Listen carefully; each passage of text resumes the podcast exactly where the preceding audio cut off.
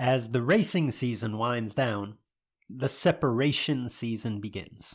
Now, when I say separation season, I don't mean the season to separate yourself from racing, although that's exactly what many of your competitors are doing.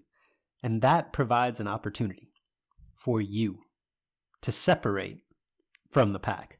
Within This is Bracket Racing Elite, we focus on growth year round, but the gains, they're, they're small, they're incremental during race season for two reasons. Number one, because your attention as a racer is split, right? You've got upkeep, maintenance, travel, all the things involved with the racing season, in addition to a focus on your own growth. And because other racers are working hard at that time too. It's this time of year, this separation season, where putting in the work can really allow you a leg up on the competition. If you're serious about doing just that, and you'd like to surround yourself with a group of knowledgeable trainers and accountable peers with the tools, the resources, the wisdom to help you take that next step, and perhaps even with the occasional kick in the pants to keep you on track, this is Bracket Racing Elite is the answer. We've helped thousands of racers just like you take the next step toward becoming the best version of themselves on the racetrack. Elite can help you do the same. Enrollment is open as of Monday, November 27th, and it closes December 8th. Learn more at thisisbracketracing.com slash elite.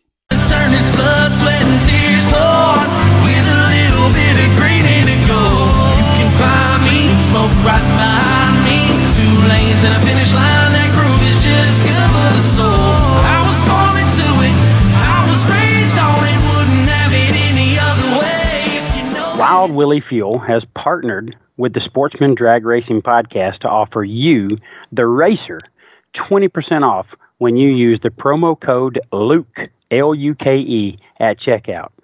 Now, Wild Willie Fuel is the industry leading manufacturer of professional fuel scent and top lube. They have over 60 unique fuel scents.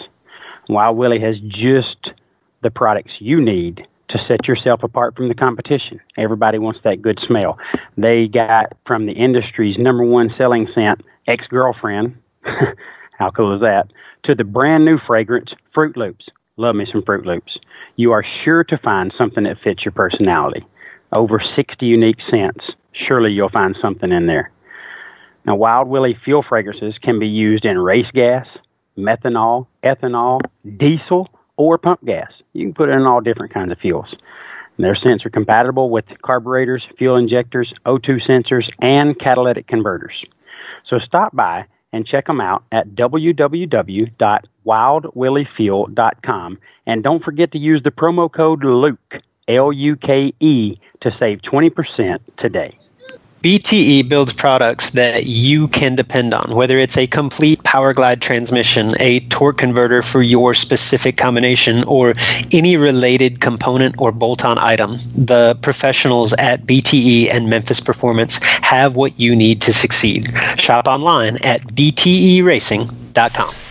So within this is bracket racing elite, uh, Justin Lamb and or myself hold these routine calls. We call them the, the Monday evening quarterback. Um, basically, recapping uh, the previous week's performance from any of our members that want to talk about their on track pursuits. And the goal of this is to be instructive, right? You, you come on the call and you talk about your weekend, and as a group, we look into okay, like what could we have done better? What can we learn from this so that we can be a little bit better next time?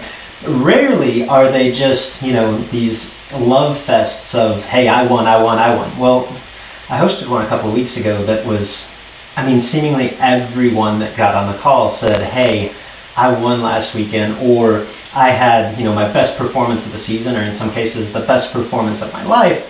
And by and large, like every member that shared not only pinpointed an area of their racing that Elite had helped them with or helped them through, but they credited This is Bracket Racing Elite, at least to some extent, for their success. And it was just this, I mean, just being completely. Uh, you know, honest from a very personal standpoint, like it was so fulfilling to me because I think we all get into to, to ruts in our job or in our career where we ask ourselves like and is what i'm doing making a difference? And and what we do let's look at it from a, a larger standpoint like we're, we're not solving the problems of the world. We're helping racers that want to become better racers uh, hopefully do just that.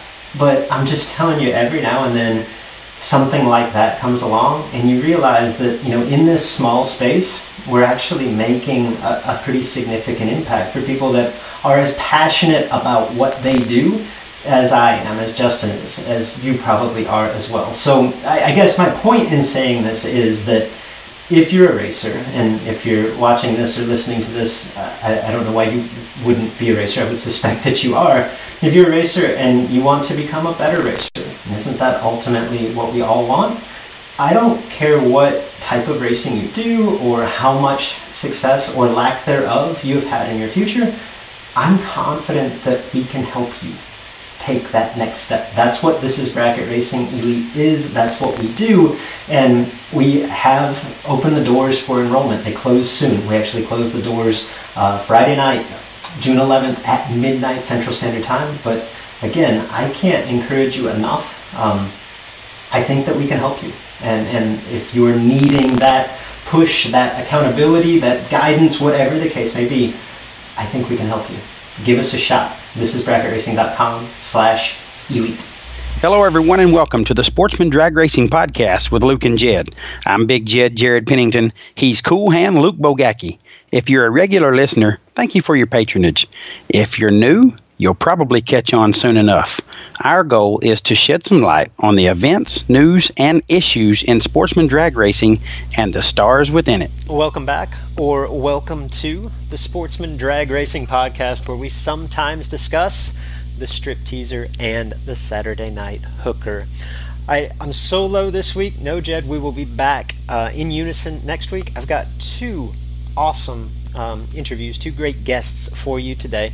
The first, uh, let me, uh, admittedly, both of these guests to some extent very self-serving, right? This is uh, this is very much Luke's episode of the podcast. My first guest is Rock Haas. Now you're probably familiar with Rock. Uh, for his exploits on the racetrack. He's been a very successful NHRA Super Comp and Super Gas competitor for years, decades. Um, national event winner, multi time JEGS All Star, multi time top 10 finisher, like you name it, Rock's done it, right? Um, but the reason that I wanted to have him on is my wife and I went to an event last weekend that Rock promoted. He called it the Rockin' Superclass Shootout. It was up at the Mid Michigan Motorplex, and it was a it was a standalone 890 990 event for decent money. Not a huge car count. Uh, they had uh, 25 30 cars in each class, um, but it was a rare opportunity to race for decent money outside of the NHRA structure in the super classes, and it was a blast. And you probably know, um, if you've listened to the podcast in the past, how much I personally enjoy that form of racing. Uh, not to be a, a, a, bah humbug or a Scrooge, like I like eighth mile bracket racing too, but uh, again, this is feels like the old man get off my lawn. Like eighth mile bracket racing is turning more and more into a it's going to be my sub 10 package against your sub 10 package. Everybody's car can go dead on. And while that's obviously really competitive and at times really fun, like it's just, um, I don't know. I feel like a lot of the strategy, the creativity that I grew up on, um, that I really that made me fall in love with the sport, is slowly disappearing from that format of racing. And it's all there when you go 90 racing. Like it's quarter mile, the runs are more spread out, it's a fixed index, so you bring the throttle stop into play and it's it's harder to get dialed. The vast majority of the field doesn't really know what they can go. And then there's the mental aspect that goes into making runs for 8, 12, 24 plus hours apart. And I know that if you've never done it, you're like, that doesn't sound like fun. I want to go racing. It's actually a really unique challenge that I really enjoy. Like, there's a lot of stuff about 90 racing that I love. Um, I don't always love all of the the stuff that goes along with NHRA competition, but once you put the helmet on, like, I think that style of racing is way more fun. So I jumped at the opportunity to compete in races of that nature, whether they're within or, or beyond the structure and the, the housing of NHRA. And this event was awesome. Like it was a ton of fun. I hope that it, uh, you can hear my, my two year old in the background, uh, but I hope that that comes across in this interview with Rock. After that, got Ashley Thompson on. Longtime listeners will be familiar with Ashley. Um, she is part of our team here in house at thisisbracketracing.com, and she is the brainchild behind and completely heads up our thisisbracketracing.com driver series. So, we're going to talk about the driver series. We actually have a huge announcement. We've added to the purse like significantly. Um, both internally and with the help of our friends at Jegs Performance. So that's the big announcement. We're actually adding 10 thousand dollars to the season end points fund. Yeah, like it was awesome to begin with. We were offering, we were guaranteeing ten thousand dollars to win in each class. Your support has been so incredible that we are adding another ten grand between top bulb and bottom bulb. So stay tuned for Ashley and the details on that. Before I get into those two discussions, I wanted to briefly touch on the big events, and there were three that stuck out to me from last week. Again, without Jed this week, I'll kind of breeze through these relatively relatively quickly. The first, the SFG 350, Cedar Falls, Iowa. Um, the story from there, and you probably don't need me to tell you, Gage Birch and Matt Daddis. Man, like that team is incredible. Let's start with Gage. So he won the opening 25 grander, the Thursday event, in the Daddis truck, the same Ranger that he won the uh, SFG 500 with a couple of years ago. And in the process of that, like that race actually got down to a few cars and then got held back until after the 50 grander, um, which was test the first 50 grander, which was contested on Friday. So Gage was still entered, obviously, in the 25 grander that he would go on to win. Meanwhile, he mows through the $50,000 to win event, has two entries in at six cars in the 50, where he proceeds to lose both entries, one to his car owner and friend, Matt Daddis. Daddis goes on to win that 50 grander, and then later that night, Birch comes back to finish the job and win the 25 grander. All the money goes back home in one trailer, and it's incredible. Like, first off, how about Matt Daddis and his record at Cedar Falls? By the way, he beats Johnny Ezel, Johnny Bracket Racer, in the final round. Matt, I believe, has made two trips to Cedar Falls. It's this event last season and this season. A year ago, he was in two $50,000 finals, split the results, won one, lost one. This year, he wins another 50. Um, so in two trips to Cedar Falls, been in three $50,000 finals, has won two of them pretty freaking impressive. And Birch, I told you the incredible run that he went on. I don't know how many consecutive win lights, but that had to be uh, pretty ridiculous, right? Still being in the Thursday race and then double entered in the Friday race, um, down to six cars. And then to come back after that, because I know I've been there, um, it's quite the kick in the gut to be double entered that late, that late in a race of that magnitude and drop them both. Again, been there he was able to recover from that really quickly and finish the job. I think they were down to the semis and the 25 grander at that point. He comes back. Not only does he win that 25 grander, he lays down 9 thou total in the semis, 005 dead 4 to defeat Brian Folk, and then comes right back around and makes the identical run in the final. 5 dead 4 to be 9 total to um, to win that race and in doing so, like that final round, his opponent was 11 total. It was Daryl Gear that runner up. Take 11 total in a $25,000 final. Like, I'd take that. Uh, Gage Birch sent him home with runner up. So kudos to Gage, kudos to Matt. Uh, no surprise, certainly, but every time that they do this, it just is more and more impressive.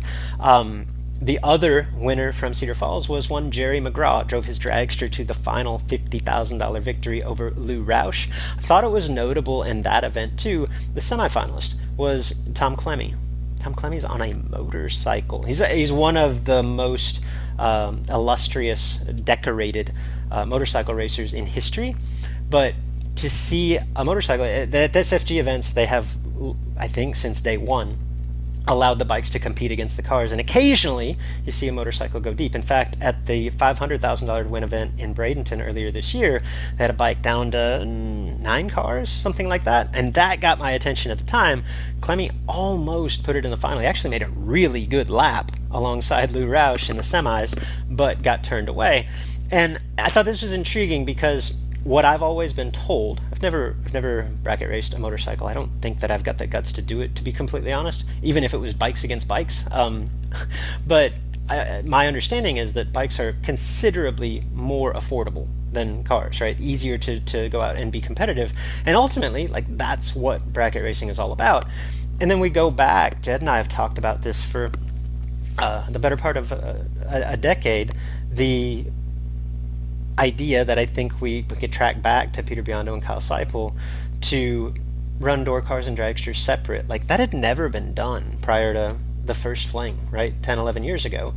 And now it's become commonplace. And what it's done is it's brought back so many door cars that were essentially put out to pasture or that certainly didn't compete at the biggest events across the country. And it brought them all back because now we feel like door cars have uh, an opportunity to win those events. And, and in some cases, you could even argue have the advantage. Check out Matt Daddis and Gage Birch, right? Could it be that races like this, particularly when racers like Tom Clemmy have success, that it has a similar effect on motorcycle racers. Like, hey, we can do this. We can compete with the dragsters. We can compete with the door cars. Um, let's go out and run these events, which ultimately mean uh, greater participation across the board and perhaps tapping into a, a, market that's really never been touched on in big dollar bracket racing. Um, my my other impression of motorcycle racing, other than you know it's a little bit more affordable than comparable big cars, is that they're also more difficult to win on. Like I, I don't see bikes being quite as consistent as cars, although I I think we were at the Dallas division race earlier um, this season. I was watching Sportsman Motorcycle in Division Four. Like that is no joke. Like those guys were double O, fast. Bikes seemed pretty good. Like I may not be giving enough credence to just how competitive you could be on a bike. And obviously, you get racers like Tom Clemmy, like uh, Chad Isley, like Roy Hagedorn, and so many more um, that you know I think could certainly compete at that level. The other side of this argument and I'm I'm interested in your input here because maybe this is just the old man get off my lawn coming out in me. Like I don't from a competition aspect, I don't care one bit if you're on in a door car, a dragster, on a motorcycle, in a wheelbarrow in the other lane, right? Like we have we've got the same goal. I have always personally felt a little bit uncomfortable from a safety standpoint in my four wheel vehicle racing against a motorcycle. Just because, like, we all know. And again, if I'm if I'm off base in this, please let me know because I could very well be. I've never been the guy on the motorcycle, but we all know that there's inherent you know danger that comes along with our sport and there's nothing that scares me more than getting tangled up with my opponent at some point on the racetrack right that, that doesn't end well um, but i would have to think like it would end significantly worse if that opponent is on two wheels. Like I'm scared to death of running someone over to begin with, but if that someone is sitting on a motorcycle versus being strapped into uh, and surrounded by the roll cage of a full-blown race car, like I don't I just feel like the recipe is there for disaster and it makes me uncomfortable. Like I say, perhaps that's not the right way to look at it. Perhaps I'm wrong in thinking that. Um, but I've always had a little bit of um, uh, trepidation about those rounds and those runs. So curious to hear your thoughts. Like, should the motorcycles be um, combined with the cars? Like from a competition standpoint, it's awesome. From a safety standpoint, eh, I'm not. I'm not so sure. Um, the other big event from the weekend was the uh, the Derby City event at Louisville, where Shanna Stone won the fifty thousand dollar main event. I think it's safe to say that Shanna more recognized for her top dragster success and more recently uh, in Supercomp. But she and her husband Troy have made uh, a conscious effort, I don't want to say a transition, but certainly a conscious effort toward more big dollar eighth mile bracket racing recently. Uh, if you watch um, the big dollar events with with the propensity, uh, you'll probably remember that Shanna was deep in last year's OG Million at Montgomery. I believe she lost to Kevin Brannon. I believe in maybe the quarterfinal round. The, it, must been, it was the round prior to the mess, and I think the mess happened at six cars. So the round prior to that, Shanna was deep in the race, made it to the split. She knocks down her biggest um, victory, certainly her um, most lucrative victory to date in that $50,000 main event, gets the win over Dylan Winters in the final round. Side note, um, Jeff Ledford, who was last year's winner of the, the $50,000 main event, he was a semifinalist, as was Mikey Bloomfield. So I think it's safe to say all four of those semifinalists very recognizable names. The other uh, winner, that's the last race of that weekend, was rained out. The other winner uh, was Garrett Griffith, a former main event winner. He actually won that race the first year that they had it when it was $100,000 to win. He took home the opening $10,000 victory over Rob Kropfeld. One note that stood out to me from Louisville, from the Derby City event 1,700 spectators. Yeah, 1,700 fans. I know they had a fireworks show, they had some wheelie contests, they had some special fan stuff. I just want to say, like, kudos to the promoters. That's Tyler Bohannon and Brian Whitworth. I have said for years, and I'll stand by, that this is a bit of an untapped opportunity in our form of racing um, to get legitimate fans in the stands. It's good for everyone to have fans in the stands. Obviously, putting butts in the seats to the tune of 1,700. That's a lot of people to watch a bracket race, folks. Um, it creates more revenue for tracks. It creates more revenue for promoters. And you could say, well, like, I don't really care if the promoter gets rich. I don't care if my, my track makes a bunch of money.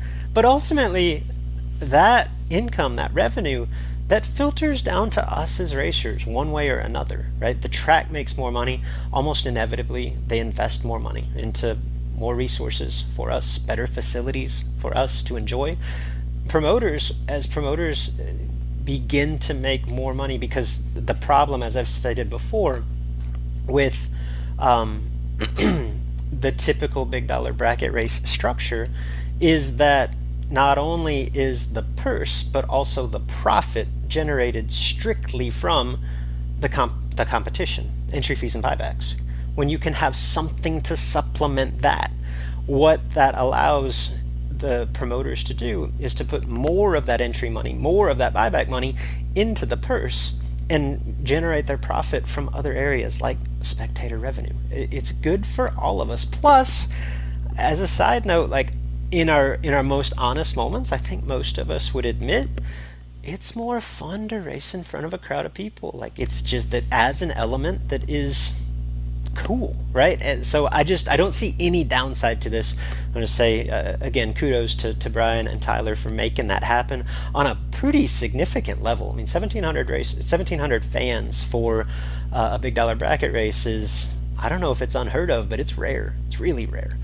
Um, the other event from the weekend on the bracket scene uh, King of the Creek up at Maryland International Raceway.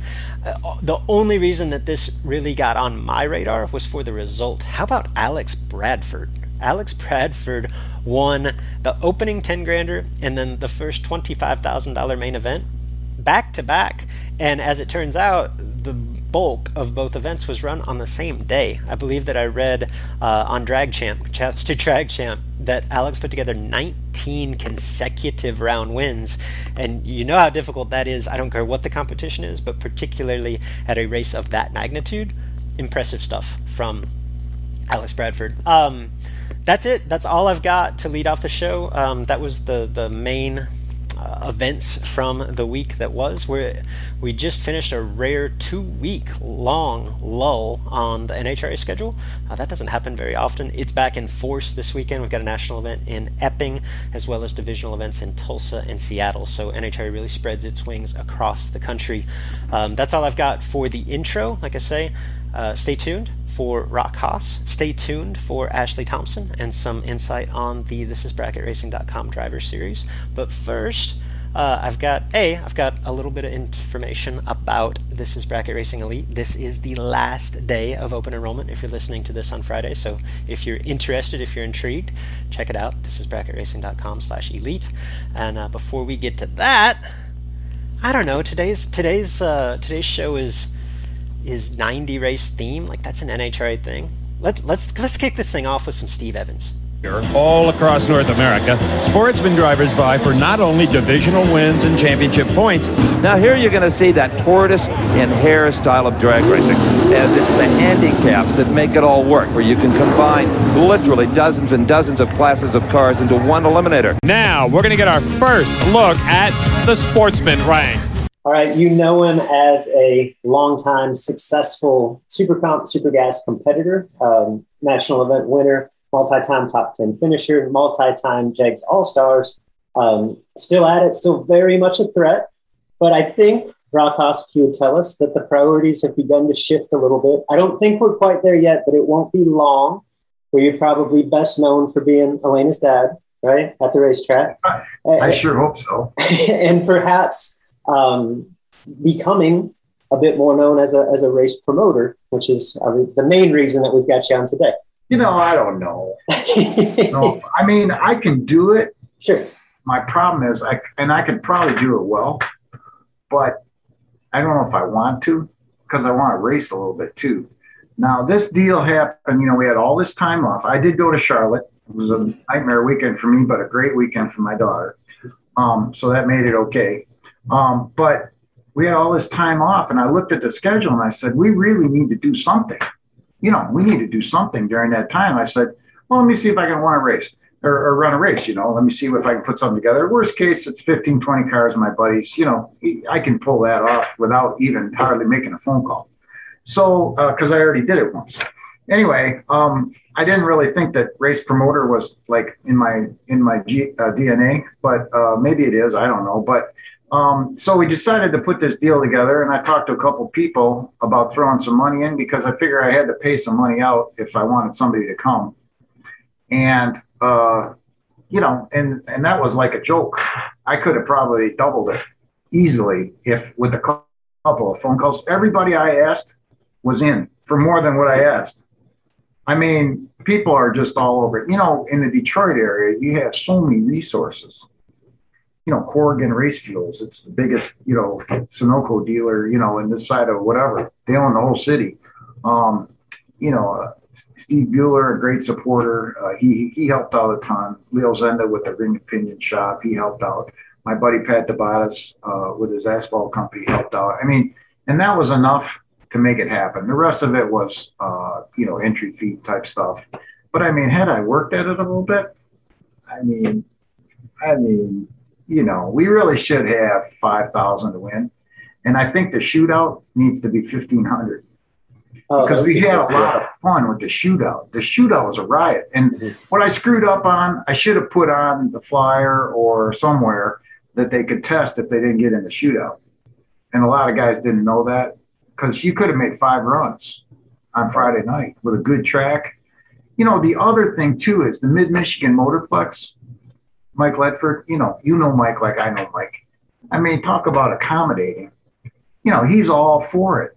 Yeah, you know, I mean, awesome. he's he's going to do anything I want. I mean, let's say spray PJ one. I mean, which is a good thing, and in my mind, um, I, you know, I know if somebody gets loose or whatever, he's going to go out there and fix it. I mean, I they paved the return road, which was very bumpy, and now that's fixed.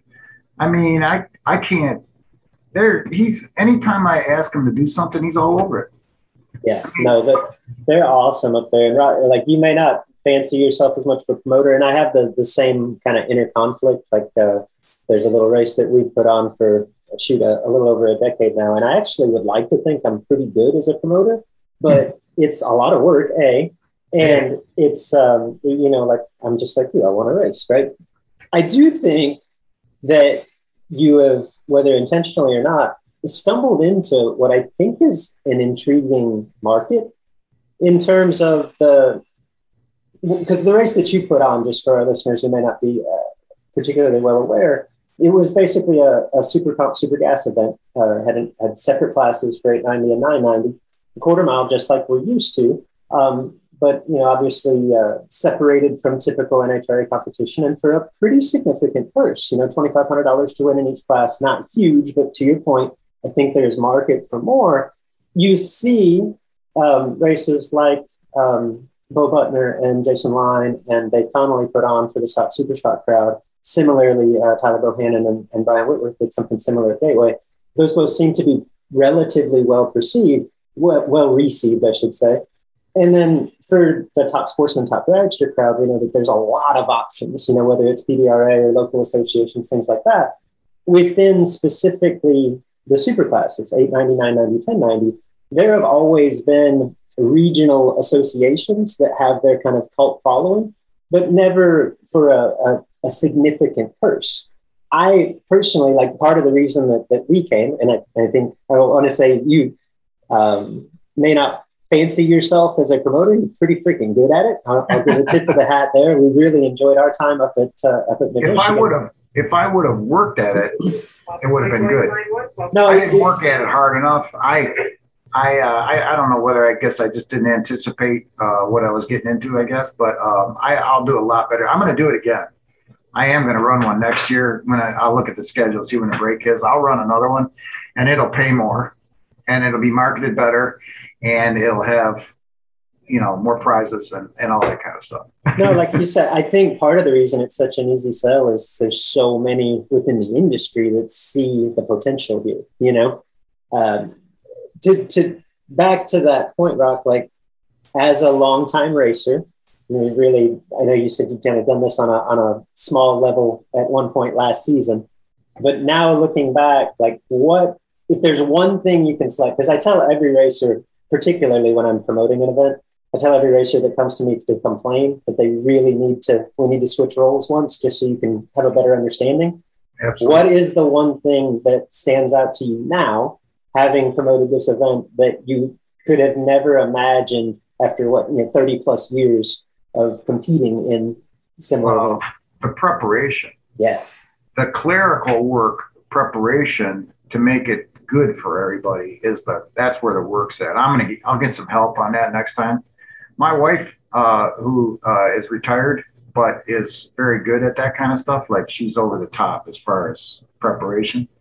But she's uh, she's kind of a political activist, and she was very busy. Um, so uh, she couldn't really help me at all, and uh, you know she would have done a better job with the plaques, with the you know the certificate of awards and and and all that kind of stuff. And I didn't really have it organized to take a picture with every you know everything that happened to post it. And uh, did you see? I mean, you know, you're used to millions of comments on your stuff, but I mean, I don't know. What did I get? A couple hundred comments on that stuff? a lot of comments. And I think that you know the the the National Open in Neuroville, Iowa, probably didn't help me any. Probably could have got some of the guys there uh, that would have come up. I, I know I would have. Um, and, in fact, you know, like Carl Ruth sent up a, hundred, a crisp hundred to give away to the first 900 guy.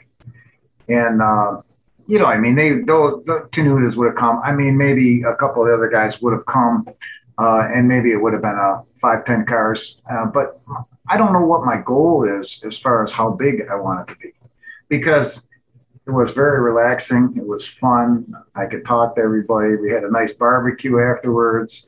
I mean, you know, if it was 100 cars per class uh, for 10,000, you know, I don't know if I would be able to do that. And I didn't really have any trauma. My my daughter's the only one that caused trauma by going in the sand. yeah, wait till your boy goes in the sand, you know. Especially when I was standing down there.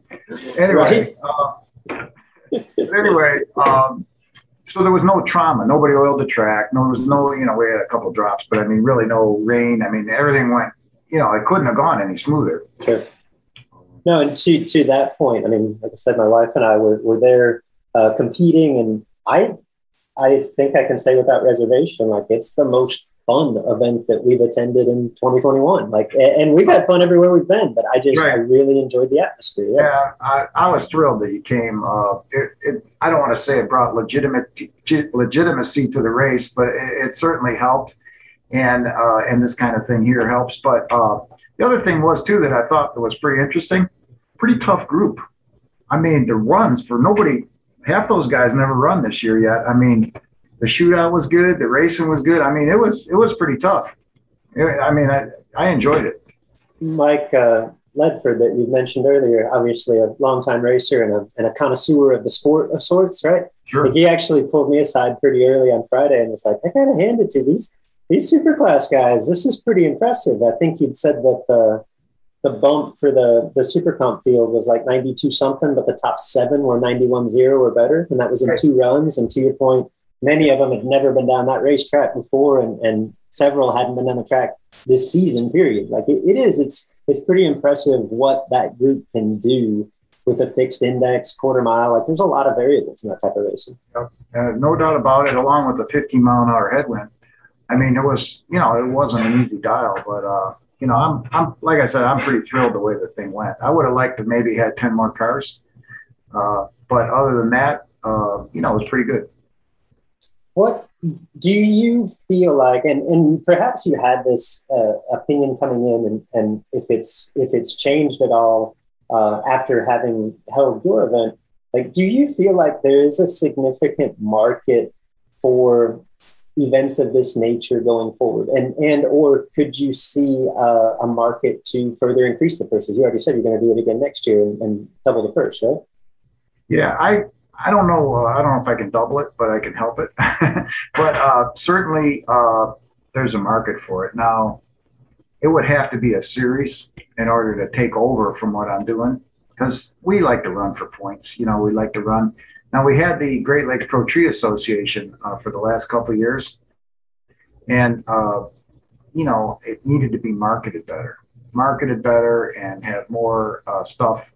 You know, more perks and and I'm trying not to say anything. I'm not want to say anything negative about the guy that ran it, uh, but uh, he, he, did a good job. But he needed to be uh, a little bit more of a promoter and to bring a following in. And then you've got to also be concerned with being a racer. You've got to be concerned with the schedule. You can't. I can't run three in a row. Three in a row just kills me. And so you got to look at that and you got to make sure your the schedule is set properly. And, and I'll look at that for our race next year. And, uh, you know, we got to check with the track and, you know, make sure we can get in. And the other thing, too, is you say, oh, if it was at Norwalk, uh, you know, you'd have more cars. Well, yeah. But the problem is they'd have 300 cars there, too. And it would never, it's not possible to run that smoothly. Right. I mean, we ran so smoothly we finished early. We barbecued. We talked till eleven thirty, and the you know, I mean, no, it was a it was a great setup in terms of you had not only did you have other cars at the track for downtime, but you didn't like your event accompanied a, a three day bracket race at the Michigan Motorplex. And so it's not as if you had to, to front the brunt of track rental for a single standalone event, you know what I mean? Which allowed you to add to the purse, you know? I mean, there's there's give and take there all the way around. But I felt like the way that that fell, the setup couldn't have been more perfect. It couldn't have been more perfect. I mean, just the way the schedule went, you know, I mean, it was perfect. And then, you know, uh, it it also don't, you know, it allowed me to park right in front. The sponsors parked across the front. I mean, it was just, I mean, it couldn't have been any more perfect. I think I know the way that you're going to answer this, just in, in terms of uh, of the discussion to this point. But you you mentioned that you see opportunity for more and perhaps bigger events of this nature, whether they're you know Rock Haas promotions or or or someone else putting on the races. Um, do you view races like this as an alternative, like a competition to NHRA, or more as a supplement to NHRA? Because typically, when you talk about 890 and 990 racing, the bulk of us that do it are doing it at the NHRA divisional or national level. Well, you know, uh, just like you, I like to compete in the big pond. and at this point, that's the, you know, that's the ultimate series to win it. So, you know, I would say it's a supplement at this point. But if somebody came up with a series, man, you know, if it was backed properly and thought out and somebody got serious, uh, you know, like Rob Keister in Division One, I. I mean, he's got a great series over there. But again, uh, you know, one guy can probably only do so much, and you know what I mean. It's got to go a level or two up to make it a little bigger. Uh, but I, maybe he doesn't want it any bigger. You know what I mean? But uh, which I couldn't blame him. It's probably a ton, ton of work for him. Um, but I think, you know, right now it's a supplement to the NHRA series, but, you know, I don't want to race every weekend, but I want to race every other week. You know what I mean? even at 61, uh, almost 62, I still want to race, uh, you know, a couple times a month. Yeah, no, same. That that's that seems like a, a good uh, schedule for us at this point in life too. It's um, no, it's interesting because I I do. We've talked about this before, right? But I there are things there are things that I love about an NHRA competition. There are things that I could do without, right? right? But what I what I don't really think I'll ever grow tired of is the format of the 90 categories. Like I just I like every challenge that comes along with it. Like, like I, I, say this all the time. Like, I don't necessarily like all of the stuff that goes along with NHRA racing in comparison to say bracket racing. But once you put the helmet on, the the 90 stuff is way more fun, right? It's quarter mile. It's it's a fixed index, so there's more variables. Like I I really enjoy the challenge of trying to to dial the car and get mentally prepared on runs that are 12 even 24 hours apart i know that sounds crazy to some of the bracket racers but i there's a unique challenge that i enjoy like you're, i you're spot on with that yeah I, I i love that style of competition and if there are more opportunities to do it at a high level, you know, whether it's included in NHRA or not, like I would jump at that opportunity. That's why we came up there. I wanted to support events like this. And I know that you've kind of got the same feeling. I absolutely have the same thing. But in your perspective, if that thing paid seventy five hundred to win and maybe two thousand to win on Friday night, what would have happened? In terms of attendance. Um, it's an interesting question. My my first instinct is to say that it would have skyrocketed skyrocketed significantly, but I don't know because that like you know as well as I do, our super superclass crowd is, is wired a little bit differently. Like I don't think it's necessarily about the money. It's more about right. the fun and the fellowship. And, and kind of to your point earlier, if you had hundred cars, would it be as much fun? And and I don't know if that turns anyone off necessarily. Maybe not the first time, but I guarantee you, you had 25, 30 cars in each class. Like they're all coming back. Like it was that much fun. And I don't know if you could duplicate that if it was a bigger event. I, I kind of agree with you. I think uh, my goal is to uh, increase the purse a little bit, uh, have the same crowd back, and maybe 10 more.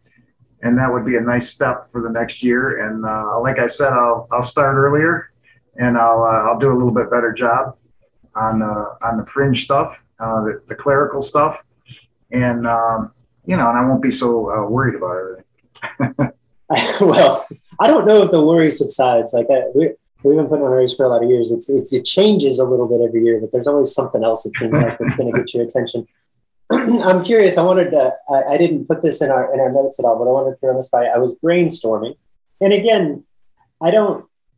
I like every direction that you've gone with what you're doing. I was brainstorming um, really back over the winter about putting on a, a big event, kind of combining what we see in big dollar bracket racing with again like the the need or the want that I have to see more options for 90 racing, how much I love that style of competition.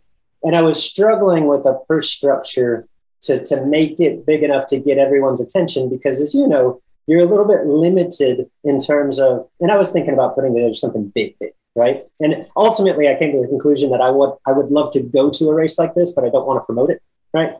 Right. So uh, I'm putting this out there to the public in hopes that someone latches onto it. Like, oh, that's a good idea. I should promote that. Then I can come race at it. You can come race at it, right?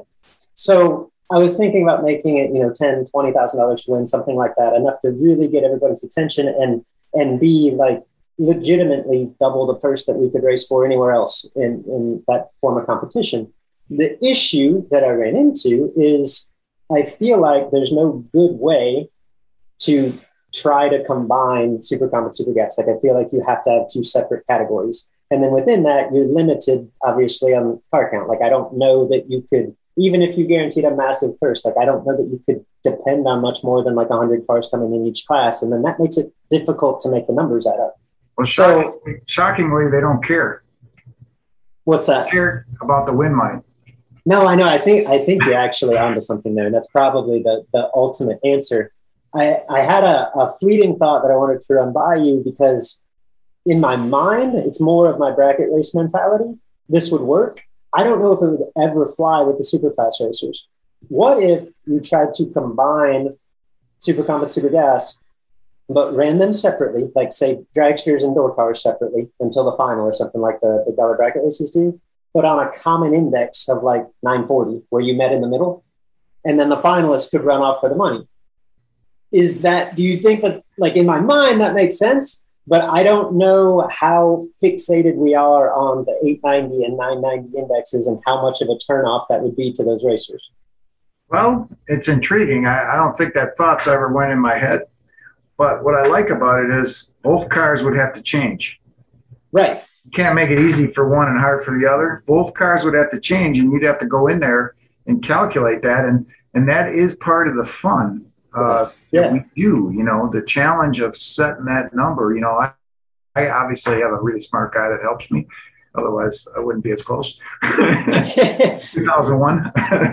but um, it, it it's really intriguing, and I, and I mean, now that I think about it, if you did do something like that, I would be there, and uh, we would want to promote that issue.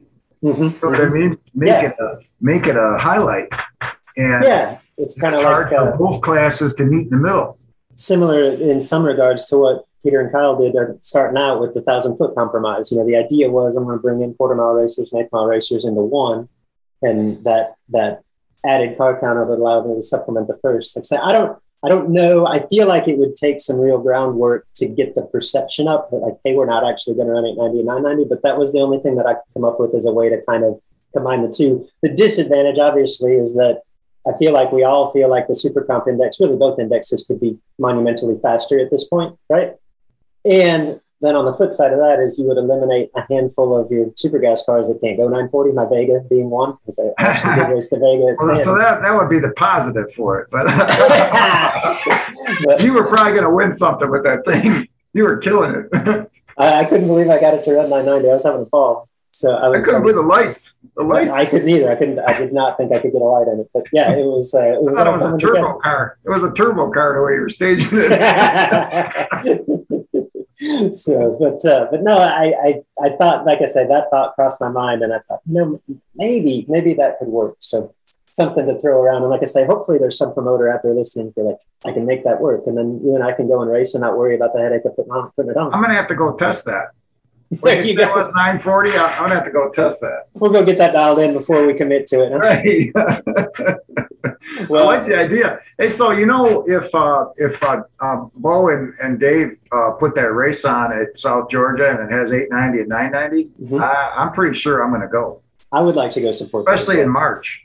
yeah, Yeah. Hell yeah, I'm gonna. I think I'm gonna go. yeah. I know that they've kicked around. Uh, or Bo had, had mentioned to us, I think, off air when he came on that that was on the table, and I've heard rumor of it. Like I would absolutely support that, or or, or any race of that. Of that I mean, if uh, it's in March, so I'm not doing anything.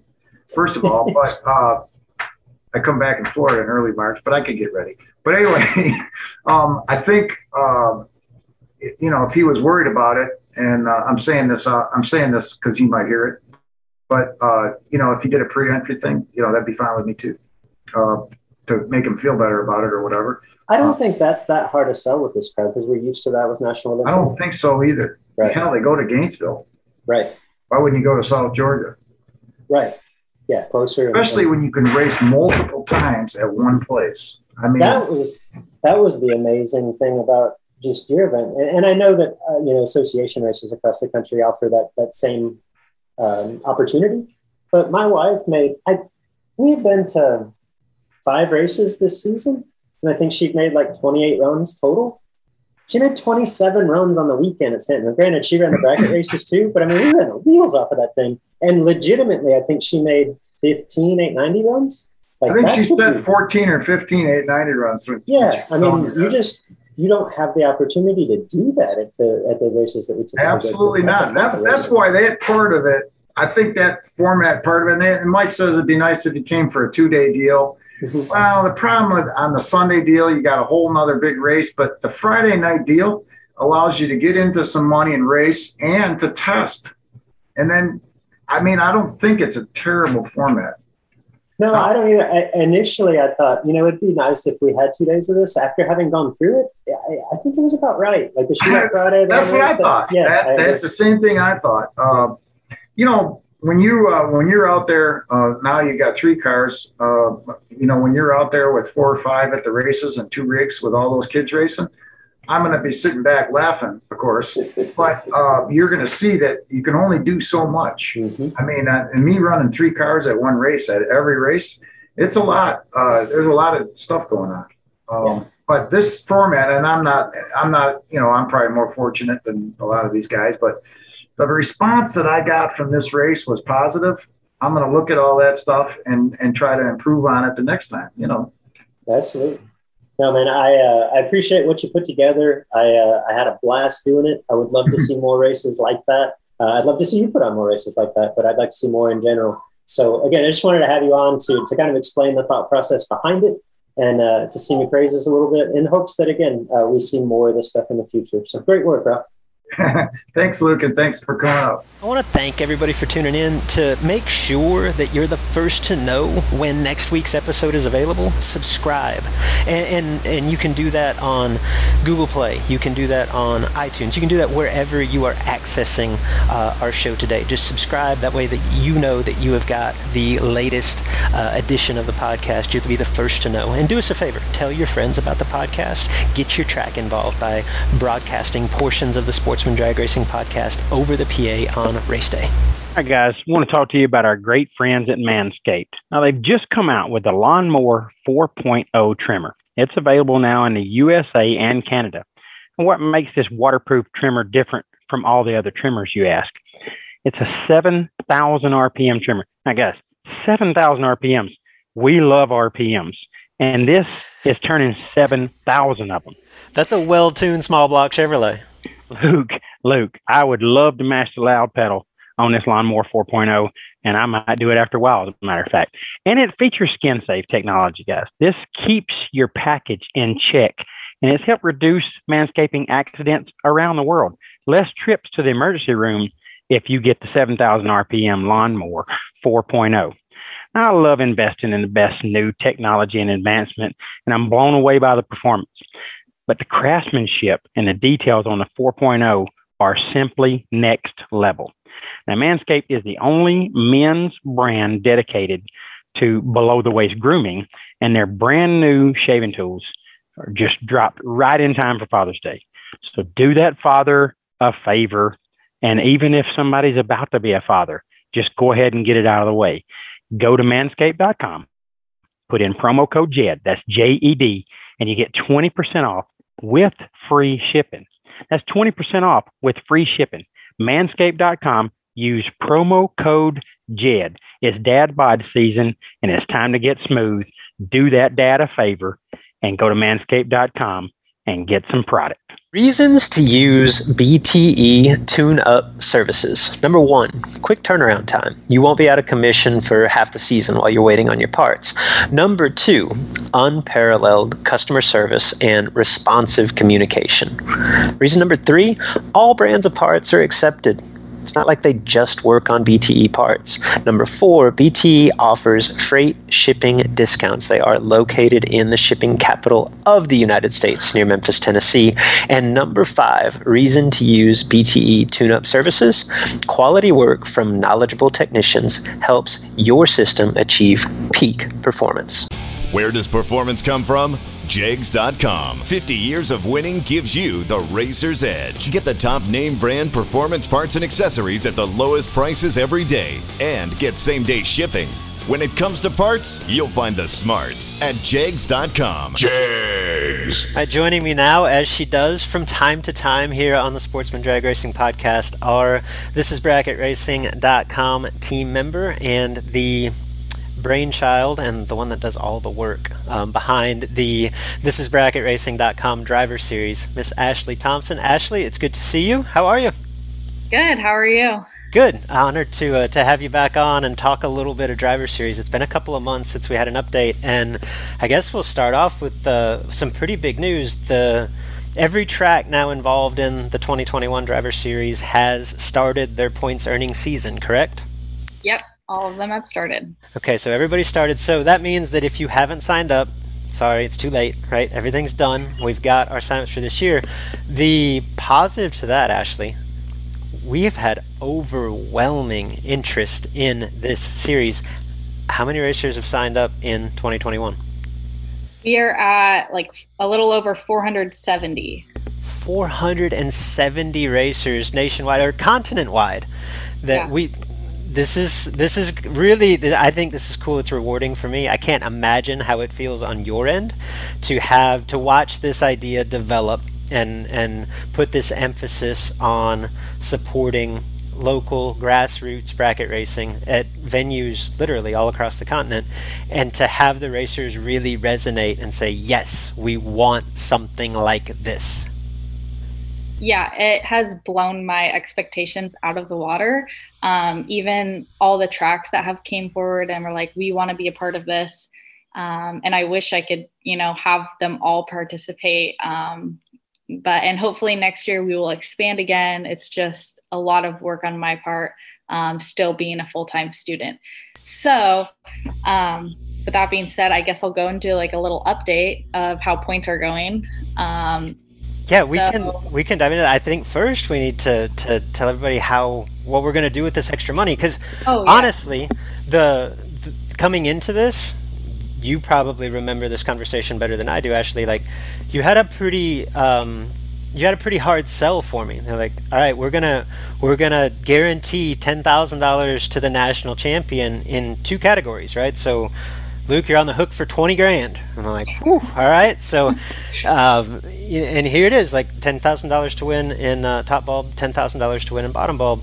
We committed to that, and really with the expectation that, honestly, I looked at at least a portion of this, if not most of this, as a marketing expense. Like, well, this is an, an, opportunity to get thisisbracketracing.com in front of local weekly bracket racers at various venues across the country.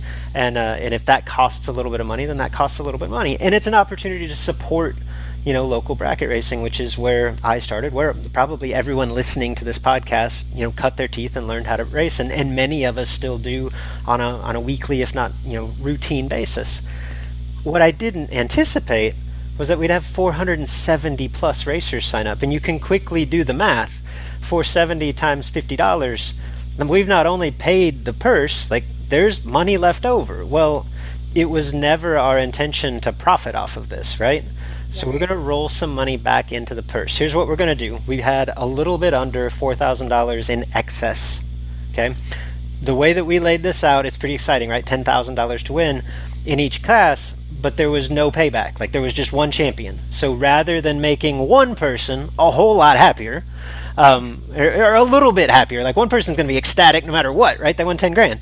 Two people, I guess, bottom bulb and top bulb. Um, we decided to spread the wealth a little bit. So what we're going to do is each of the top five finishers in each class, so that's two through five, will get $500 cash in addition to that $10,000 for the champion. As if that weren't enough, Ashley, our friends at JEGS, we told them about this program. Obviously, it's right up their alley. They want to be involved. They've supported um, sportsman bracket racing and grassroots bracket racing for as long as we can remember. They raised their hand and said, "Hey, we're in too." So, tell us a little bit about what JEGS is doing on top of now this what twenty-four thousand dollar plus purse that that we put together. Yeah, so JEGS has committed to $5,000 worth of gift certificates. So that means for spots seven or six through 10, um, you guys will each be getting for both classes um, a $500 gift certificate to JEGS. Awesome, awesome stuff. Thanks to Woody, thanks to the Coughlin family at JEGS for their support. Uh, you guys listening and competing in the driver series, be sure to reciprocate that. They're obviously making a big investment in uh, in this, and it's just a small piece of, of what they invest in sportsman racing in general. But to reiterate, um, in both classes, top bulb and bottom bulb, the 2021 This is BracketRacing.com driver series, each champion $10,000 cash second through fifth in each category, $500 cash, sixth through tenth each category, a $500 JEGS gift certificate. We've gone from making two racers ecstatic to making 20 racers pretty freaking happy. How's it feel, Ashley? It feels great. I honestly could never have imagined, um, you know, having 10 people, you know, get um, like a good prize. I mean, $500 isn't nothing. You get your entry fee plus a bunch more back. So um, it feels pretty awesome. Yeah, I mean, it's not like we're giving 10th place a gift certificate for a muffler bearing. You know, I mean, like, you're actually going to use this stuff. Who couldn't? $500 at JEGS for the vast majority of us might as well be $500 cash, right? Right. Yeah, we definitely spend that much and more um, at JEGS. So yep. I can certainly attest to that. All right. So with that in mind, we know what these competitors are racing for and competing for, and. Uh, obviously at this point the the competition has varied. Some tracks have gotten in one single race. Some tracks have gotten in four or five of their of their eight at this point. Bring us up to speed. Who's doing well? Who's making noise? I know it's very early but who are the favorites? Yeah it's very early um, and i just want to preface this by saying there's still so much more time. Um, so in bottom bulb brad hawk with sub 200 points. He's at 199. They've had all their races at Tucson, uh, or not all, but five. They haven't had any rainouts, nothing. Um, so it may look a little intimidating, but keep in mind that we take your best six out of eight. Um, and underneath that, I mean, there's 10 plus people who are within, you know, 20, 30 points, you know, so that's two, three rounds.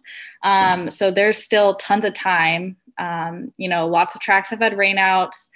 Uh, so yeah. And then in Top Bulb, we have Brandon Davis out of um, Virginia Motorsports Park who has taken the lead, but only by four points. So, like I said, there's still so much time. Um, and again, for Top Bulb, there's you know 20 of you guys who are within like four rounds of each other. So it'll be close, I think, which I'm excited for. I, I, didn't want there to be somebody that just blew it out of the water. I wanted it to be close. I wanted, you know, to see a few people up there, you know, battling it out. I think given the the way that you set up the point structure, the amount of tracks involved and the amount of racers involved, I would be shocked if it doesn't come down to the last weekend. Like I don't your best six out of eight, it's hard for me to, to envision someone just running away with either category. Um, and to your point, I was thumbing through and looking at the, the current point standings this morning. And again, it's very early, and some tracks are just are just barely getting started. Um, but the top bulb at this point does look wide open. You know, I mean, you've got you mentioned Brandon Davis from Virginia leading, uh, Ryan Schaefer from Woodburn. I see that he's won two events, which is phenomenal. They were both relatively short round events. So like I think there were five round wins. So that leaves a little bit on the table. It's not like he went through eight rounds of competition on each day, right? And, and points accrue per win light. And then the two that really stood out to me were a couple of racers from Numidia. Uh, I think they've only gotten two racers, two races into this point, but Dalton Rolls has a win and a, I think a sixth round loss. Mark Ernest has a win and a uh, third round loss. So again, six out of eight. Everything's wide open, and that's only two races out of the six that you'll ultimately claim. But I thought that both of those guys are in, in pretty good position starting off. Yeah, for sure. And, um, you know, on the flip side of that, I've seen racers who have won the first day and gotten 73 points. And then, you know, the next day they lost first round. So, you know, you never know. Just keep working at it. Um, you know, don't give up. Yeah, no, at this point, if you've been to two races and haven't been out a second round, it's it's uh, it's definitely the leaders are not out of reach. And the way, having been a part of multiple points chases on various levels, like it, the way that it starts ain't always the way that it finishes, right? When I was looking at at bottom bulb, I think your point rang true, Ashley, in that um, to this point, which is is typical early in the season or early in a in a points chase. The top five was littered with racers from two racetracks, right? It was all either Tucson or um, Bremerton, right? In the in the top five. I think we had three Tucson racers, two Bremerton racers, which is a result of two things. They've both had a few races, and those five racers have been really dominant thus far. You mentioned Brad Hawk. Out of the five events at Tucson, he's won three of them, right? So pretty impressive score that he's putting together. As you mentioned, it looks uh, it looks enormous on paper. Um, I don't. It's far from over, certainly. we've got Joe Kidd and Chuck Hawk. That's Brad's father, uh, also in the top five from Tucson. From Bremerton, uh, Brian McGinnis, two wins and both seven-round races in just the two races that he's been to. So that you can't start better than that, right? Right. And then also our reigning champ, Kip Pool, Kip Pool uh, rounds out the top five with a win and a runner up in his first two events. Yep. I was amazed looking. It's fun for me. Um, it's probably um, more daunting on your end because you know you actually keep up with this as the as the signups come in and now tracking points, which I can only imagine is is a ton of work. Uh, kudos to you from everyone listening and everyone involved. Um, but I, I think it's neat to kind of skim through the top of the point standings and just see the names, like particularly in the bottom bulb class. I just mentioned the top five; those are all pretty recognizable names. And you just scroll down, like Chucky Weir's in a really good spot with one win at Ardmore. Chucky's a guy that I grew up racing with. He's multi-time Division Four champion, really talented racer. And there was just some really like big names in the top 10 or 20. I saw Benny Gossett on there, Brock Mosier from up in the Northeast, Troy Ross from uh, the Kansas area. Like, it's uh, it's neat to see, and it's going to be so fun to track not only those racers, but also the racers that I'm not as familiar with, that, that I've never heard of, that are going to make a splash in this. Like, it, that's what this type of series is ultimately all about. Yeah, and like I said, I I thought it was going to be cool to make these grassroots racers um, kind of household names in a sense. Um, you know, they're winning 10 grand. That's not, you know, chump change by any means. Um, and they're going to be a national champion. So, yeah, it's pretty cool. And they're going to be podcast famous. I mean, we're going to have them on here. it can't get any better than that. Right. Uh, if you are competing in the this is bracketracing.com driver series or you're just interested like if you nerd out on the points like i do some of you, I get messages all the time. I, I laugh when I break down NHRA points. I'm like, that was for our two listeners that care. And I get messages all the time like, I'm one of those guys that nerds out on points. Well, if you want to nerd out on points for the This is BracketRacing.com driver series, you can find it online on the website. And as uh, Ashley and Jordan Pratt also do a what is that? That would be bi-monthly, right? It's like every other week. You guys go live you on know, the Facebook page. We try. It's hard, you know, with schedules and whatnot, but sure. we try to go on as much as possible. We did go live um, on Wednesday, um, so and we kind of teased, you know, the five hundred dollars to um, you know spots two through five, and then the gift certificates to six through 10. So we teased that a little bit, um, but we wanted you guys to wait until it aired on the podcast. Oh, this is the big announcement. All right. Yeah, this is it. well, here we are. Um, Ashley, for, for those that want um, to dive a little bit deeper on the driver series, that want to follow along with, uh, with what you and Jordan are doing on Facebook Live, where can they find that stuff? Yeah, so on Facebook, it is um, the This is Bracket Racing driver series. Um, we also share it to the This is Bracket Racing uh, page as well. And then for points, you can go to thisisbracketracing.com slash driver series um, to get the whole points breakdown and um, standings. Awesome. All 472 of them. See your name on the website. yeah. All right, great stuff. Ashley, thank you again for all of the work that you have put into this. Um, it has been fun to watch it come together. It's been gratifying on my end to watch you uh, take this on and succeed at the level that you have. So I hope you have uh, enjoyed it as much as we have. And uh, thanks for coming on the show. Um, it's always good to see you. Yeah, thanks for having me. All right, guys, that's it. This is BracketRacing.com Driver Series. Thanks to Ashley. Thanks to Rock Haas, today's guests. Uh, again, if you're listening to this on Friday, today is the last day for This is Bracket Racing Elite open enrollment, so check that out at thisisbracketracing.com slash elite. Thanks for listening. No shouts today, no Jed, no fun stuff. We'll be back again next week. And uh, thanks to Jegs for the sponsorship. Oh, good call. Good call. We've, we've actually got our first Jegs um, drops on this podcast. So you're hearing that. Again, support the, the companies that support you within the This Is Racing.com driver series and on the podcast. Thanks for that catch, Ashley. if you know, then you know. You know, then you know. Enrollment in This is Bracket Racing Elite is now open. You've heard me discuss, or at least reference, This is Bracket Racing Elite. It is the premier offering of our website, thisisbracketracing.com. Elite is a membership community designed specifically to help you get from where you are today as a racer to who you want to be as a racer. Led by knowledgeable professionals. Justin Lamb and myself are longtime instructors, and we bring in a host of guests, racers that you know, racers that you respect, led by knowledgeable instructors and surrounded by supportive peers that are ultimately striving for the same goal in their own unique way. The truth is, at each event, there are a hundred plus entries, there's one winner. At the end of each season, there's one champion. That feeling, not so much the money, not so much the trophy, that feeling of achievement, that sense of accomplishment, that tip of the cap from your peers. That's why we do this. You can dream of that feeling all you want, or you can take action, take steps toward becoming that racer. If you're ready to take the first step, this is Bracket Racing Elite is for you. Enrollment is open now for a limited time. Learn more at thisisbracketracing.com slash elite before we close the doors again on December the 8th.